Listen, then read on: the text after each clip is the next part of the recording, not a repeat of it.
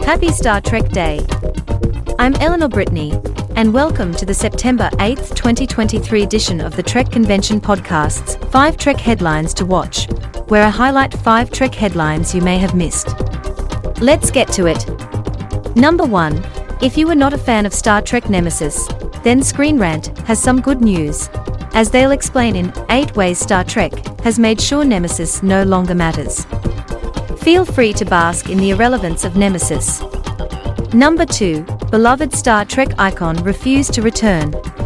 We now know why. This is the tease Giant Freaking Robot uses to expose why this Voyager cast member has been missing from the new crop of Star Trek shows. Number 3.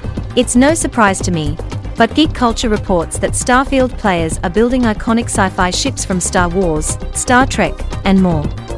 I'll take two Defiants and a Borg cube to go, please. Number 4. Who is Star Trek Strange New Worlds villain Captain Angel? Is what Screen Rant asks coyly. But don't expect me to ruin the surprise, go to Screen Rant and find out. And finally, number 5. Are you still mourning the potential end of Prodigy and the impending final season of Discovery?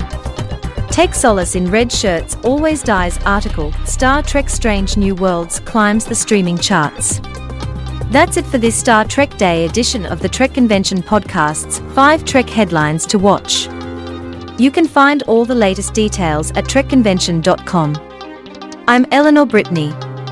Be sure to check back next week for 5 more to watch. Until then, go boldly.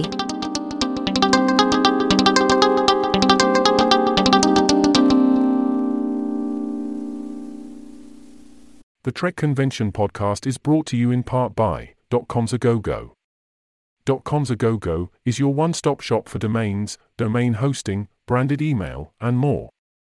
No matter where you are in the galaxy, make sure everyone can find you with your own unique domain. .com's a go-go. Connecting you to the universe and helping you. Go boldly. Go to trekconvention.com slash sponsor for rates and deals.